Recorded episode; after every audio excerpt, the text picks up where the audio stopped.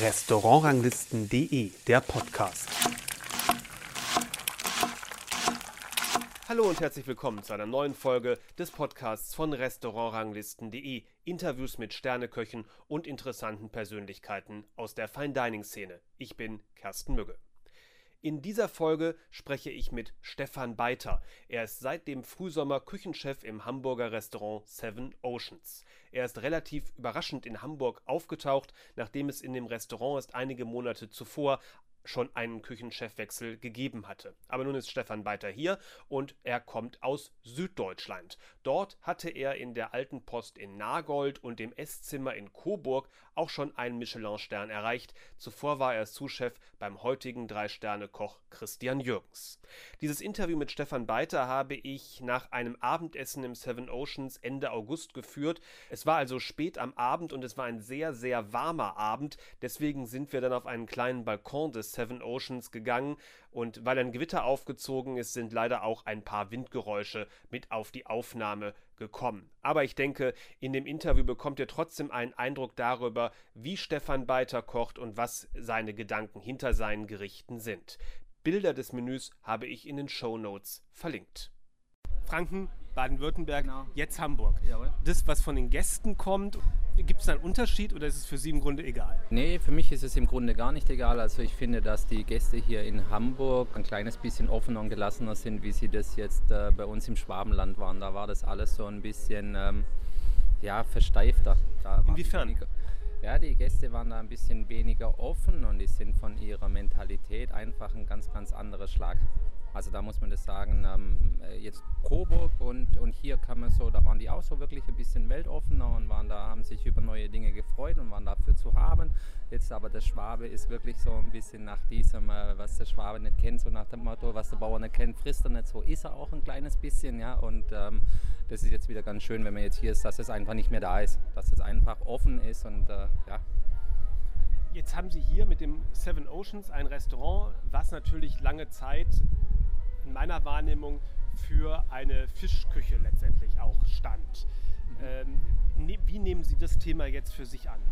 Ähm, also ich mache da jetzt gar kein spezielles Thema draus. Ich meine, ich bin jetzt drei Monate hier und ähm, wir sind jetzt in einer Erfindungsphase, die Karte. Wir schreiben das regelmäßig um, um einfach auch zu gucken, wo geht die Reise hin, was wollen unsere Gäste am meisten ähm, im Bistro und im Gourmet-Restaurant. Und da sind wir jetzt, wie gesagt, wir sind jetzt ganz am Anfang, aber ich denke, das, das werden wir schon alles so hinkriegen. Aber das werden wir einfach sehen, wo ist der Bedarf, wo wollen die Leute mehr hin bei uns, mehr Fisch, mehr Fleisch oder wo auch immer.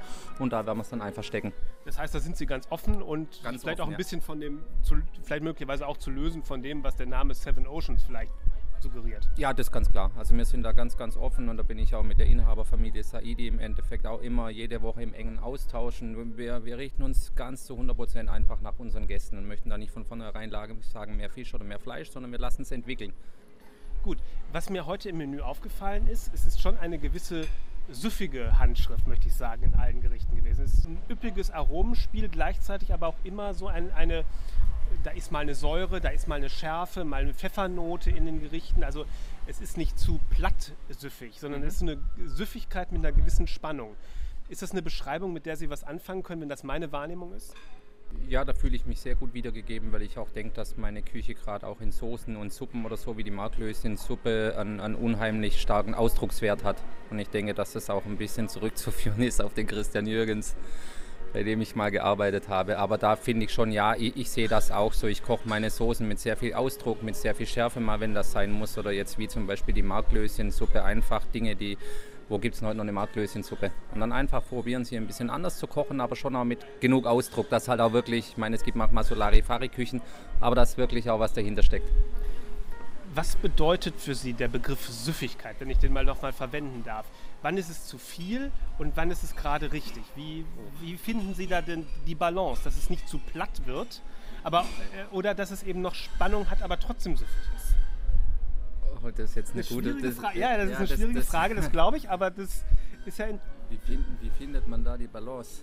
Ähm, die kann man ja eigentlich nur in der Proportion finden. Je nachdem, wenn ich wie, wie, wie in meiner Tom Kagai im Endeffekt, was ich ja im zweiten Menü habe, eine sehr, sehr scharfe Tom Kagai habe, dann muss ich dann natürlich aufpassen, dass ich das halt dosiere nur in zwei, drei Löffelchen, das zu meinem Perlung genau passt. Ja, und jetzt bei einer Marklöschensuppe, die natürlich auch eine gewisse Kraft mit dabei hat, aber da kann ich einfach ein bisschen mehr rein, weil ich es auch vertragen kann. Ich meine, wir probieren das ja alles, was wir jeden Tag kochen. Also ich verstehe das so, Sie bringen immer ein, ein Element vielleicht von Schärfe oder von Säure oder sowas mit rein ja. in, die, in die Soße oder in das, in das cremige Element, sage ich mal, genau. um das so ein bisschen zu kontern. Wäre das so richtig? Ja, das kommt darauf an, was ich, auf was ich hinaus will. Also, dass ich jetzt äh, bei einer Tom Kagai natürlich alles brauche, Schärfe und, und ein bisschen äh, Säure und alles, das ist ja vollkommen klar. In manchen Dingen brauche ich es nicht und es ist ja auch süffig. Also in der Marklöschensuppe, da habe ich ja jetzt keine Säure oder so drin. Ja, das wäre da ja völlig fehl am Platz. Das ist richtig, ja. aber ich mag, ich, ich habe jetzt auch zum Beispiel an das Gericht gedacht. Heute hatte ich, hatte ich ja den, den konfierten Saibling mit, der, mit den Trauben. Mhm. Und, und, da war eine, genau, und da war eine kräftige, da war eine sehr süffige Soße, eine sehr cremige Soße, aber da war eine kräftige Pfeffernote mit drin.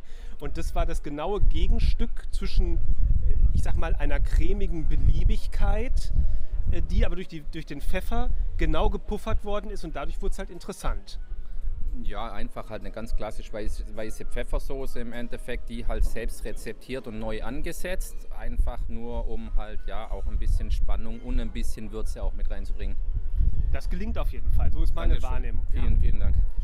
Sie haben jetzt die Marklöschensuppe schon mehrfach angesprochen. Ja. Wie ist das Gericht hier in den ersten Wochen in Hamburg angekommen?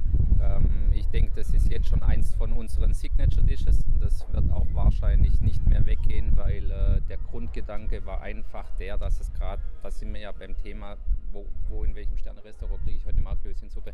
Ist das nicht komplett irre, zu sagen, eine Marklöschensuppe mit Marklöschen und, und Hechtnocken äh, sozusagen ist ein Signature Dish in einem Sterne-Restaurant? Also nicht in einem Sterne-Restaurant, ist überhaupt ein Signature Dish. Nee, das finde ich, ähm, das find ich total toll eigentlich zu sagen, weil ich habe zum Beispiel entstanden ist, dass ich, ich habe in Nagold, habe ich als Fischgericht, habe ich äh, ein, ein Saint-Pierre drauf gehabt, konfierter Saint-Pierre mit ähm, Schü vom Brathändel und ein bisschen Liebstöckel, Öl und Marklöschen. Und da sind die Gäste alle voll drauf abgefahren. Und dann habe ich mir gesagt, okay, komm, jetzt drehe ich den Spieß einfach um, jetzt mache ich daraus eine Suppe. Ich habe was Fischiges mit drin, ich habe mein Brathühnchen mit drin, ich habe mein Liebstöckel mit drin. Warum soll das weniger wert sein wie ein Saint-Pierre? Ich, ich frage deswegen, weil es eigentlich, wenn man sagen wir, erwarten könnte, das ist ja ein klassisches Gericht, ja. dass es eigentlich auch Restaurants unter der Sterne-Kategorie eigentlich in guter Qualität bringen müssten. In der heutigen Zeit bringen sie es aber nicht mehr. Deswegen meinte ich das. Ne? Ja, in der heutigen Zeit bringen sie gar nichts mehr, weil schon der Ursprung der Küche geht ja verloren. Ja. Und dadurch, dass ich ja im Endeffekt auch immer zwei Restaurants oder auch drei Restaurants leiten musste, fängt der Ursprung bei mir ja auch in der normalen Küche ganz normal an. Und deswegen sehe ich ja auch, wo das Handwerk verloren geht. Und das möchte man da einfach ein bisschen mit reinbringen, um zu sagen, da fängt das Kochen wieder an. Generell das Thema Suppen hat man ja auch sehr selten in der Sternengastronomie. Mhm. Sehen Sie da Potenzial für Suppen? Das kann ich so nicht sagen. Das muss ja jeder Koch für sich selber äh, finden, ob er das, das für sich sagt. Er findet es auf seiner Karte spannend und findet es für seine Gäste spannend. Ich wollte auch nie eine Suppe drauf haben. Ich habe die Karte im Endeffekt in, in, meinem Kopf gemacht, wo ich hierher gefahren bin und habe das mit, mit einem meiner Köche, den ich mitgebracht habe, auch durchgespielt. Und da haben wir dann ganz klar gesagt, okay, wir möchten ein Eiergericht immer mit drin haben auf der Karte und wir möchten eine Suppe als Signature haben. Und dann haben wir mein altes Gericht, das was ich Ihnen erzählt habe, mit dem Sompia zerlegt. Und so ist es dann entstanden. Man muss auch sagen, ähm, die wird nie wieder runtergehen. Also die möchte ich genauso wie die Zitrone, rote Beete, Kreuzkümmel, dass man die halt immer bei mir findet. Das ist das Prius, ja. Genau. Ähm, also ich finde es schon bemerkenswert, wie die, sagen wir mal, dieses süddeutsche Element mhm. hier sich schon in das in das, wo man vielleicht hier eher so eine Fischküche erwarten würde, wegen ja. des Seven Oceans, sondern auch der Vergangenheit von den Küchenchefs, die vorher hier mhm. waren. Insbesondere natürlich zuletzt ähm, Frederik Morell, der natürlich hier lange, längere Zeit war richtig, und, und, und, und, seine, seine bretonische Küche gepflegt hat. Ja. Aber trotzdem hat man irgendwo, finde ich es nicht als komplett, als ein, ein, eine riesen komplette Veränderung ja. sozusagen, weil es trotzdem irgendwo Fisch und Aromatik zusammenbringt. Mhm. Das, das ist das, was, was mir so als erstes, als erstes auffällt. Was sind jetzt so Ihre Pläne für die nächste Zeit hier? Erstmal will ich da, sage ich mal, eine gute Struktur reinbringen. Wie gesagt, ich meine, ich bin ganz neu. Wir sind eine ganz kleine Küchenmannschaft. ist ja klar, wenn ein Küchenchefwechsel ist, dann ist auch immer äh, damit verbunden, dass ein paar Leute gehen. Dann ist man erstmal äh, in der Regel ja ein bisschen unterbesetzt, hat viel Arbeit. Die Leute kennen einen nicht, aber ich sag mal, wir fangen jetzt einfach ganz klein und gesund an und wollen uns einfach so schnell wie möglich weiterentwickeln. Aber wie gesagt, wir sind ja alle ganz neu miteinander, wir kennen uns nicht. Das muss ich ja auch ein bisschen einspielen. Wie gesagt, ich meine, jetzt sind Sie hier. Ich habe nur einen einzigen Koch, der mich kennt, äh, äh, den ich hierher mitgebracht habe. Und ansonsten sind das neue Leute. Und dementsprechend muss man der Küche schon auch ein kleines bisschen Zeit geben. Aber auf dem, sage ich mal, wo wir da jetzt anfangen, auf dem wollen wir auch einfach weiter ausbauen. Gerichte, wo wir, sage ich mal, stolz drauf sind, dass wir sie hier haben können. Und da zählt zum Beispiel gerade die Marklöschensuppe wahnsinnig drauf. Weil Sie sagten, ein Koch, der mich kennt, das höre ich öfter, wenn Küchenchefwechsel sind, dass ja. Leute sagen, ah, ich bringe jemanden mit oder ich habe jemanden oder jemand, der mich kennt, genau, Sous-Chef, der mich kennt. Wie wichtig ist es, dieses ich sag mal, dass man sich doch eine längere Zeit aufeinander einspielen kann, auch für eine Entwicklung von der Küche. Ja, das ist, das ist zu 100 Prozent ganz, ganz wichtig, weil das dann einfach auch Leute sind, die wissen, wie man tickt, die wissen, wie man es abgeschmeckt haben will, die, die einfach auch wissen, dass man selbst sein Hirn mit anstrengen muss und sich selber auch mit einbringen muss und nur so kann nachher eine Küche auch wachsen. Ja? Wenn die Leute anfangen, auch dass sie nicht unbedingt den Chef brauchen, sondern sich schon untereinander so ein bisschen auch pushen, weil einer mit da ist, der einfach sagt, so und so und so machen wir das, so und so ist das. Und dann, dann kann sich eine Küche auch entwickeln, wenn ein gewisser, eine gewisse Struktur drin ist, wo jeder ganz genau weiß, okay, das ist unsere Richtung. Und äh, dann erst dann kann man das. Aber ganz am Anfang ist es eine Aufbauphase, wo immer auch noch mehr wie genug kleine Fehler drin sind. Da brauchen wir nicht drum diskutieren. Aber deswegen ist es ja auch ein Anfang. Aber es ist eine spannende Geschichte immer wieder. Ein Thema, was das Seven Oceans ja hier in Hamburg auf jeden Fall, ich glaube mittlerweile als einziges Sterne-Restaurant äh, äh, spielt und für das ist, ist ja das Thema Mittagessen, Lunch. Mhm. Was ist das, die Besonderheit von, von, von einem Lunchangebot? Wir gucken halt im Endeffekt, dass wir da Gerichte reinsetzen, die wir, die wir schnell zubereiten können, ja, dass unsere Gäste damit happy sind, die auch irgendwo, ähm, ich kann da jetzt keinen Hummer reinsetzen, weil die Leute mittags schnell essen wollen und nicht unbedingt für einen ganz, ganz großen Geldbeutel. Ja. Einfach eine äh, super sauber gekochte Ein-Sterne-Küche und ähm, ja. Wie komplex ist diese Aufgabe? Einerseits will, muss man ja auch letztendlich auch da die Qualität, die man von einem Sterne-Restaurant erwartet, irgendwo belegen. Mhm. Andererseits, Sie sagten es, die Gäste wollen nicht zu viel Zeit im Restaurant verbringen. Es darf nicht, deswegen nicht zu kompliziert sein. Was sind da die Überlegungen, die Sie, die Sie haben bei der Gestaltung von der Mittagskarte? Mm, ja, ich denke, eine, eine, eine, gute, eine gute Küche hat ja nicht nur ähm, was mit viel Zeit zu tun oder mit Edelprodukten, sondern wie gesagt, eine gute Küche kann auch eine Marklöschensuppe sein. Und von daher ist die Überlegung einfach nur bei der guten Küche bleiben und aber gucken, wie wir das auch in das Zeitlimit, äh, sage ich mal, bringen von, von Mittagsgast und Geld etc. Und dann aber vom Prinzip ist der Ansatz ja kein anderer wie, wie am Abend. Es geht um die gute Küche. Nur halt die Produkte austauschen, ein kleines bisschen mehr ist es nicht.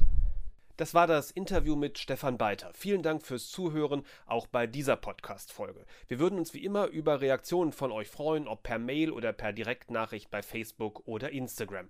Die nächste Folge dann wieder in zwei Wochen. Bis dahin, tschüss.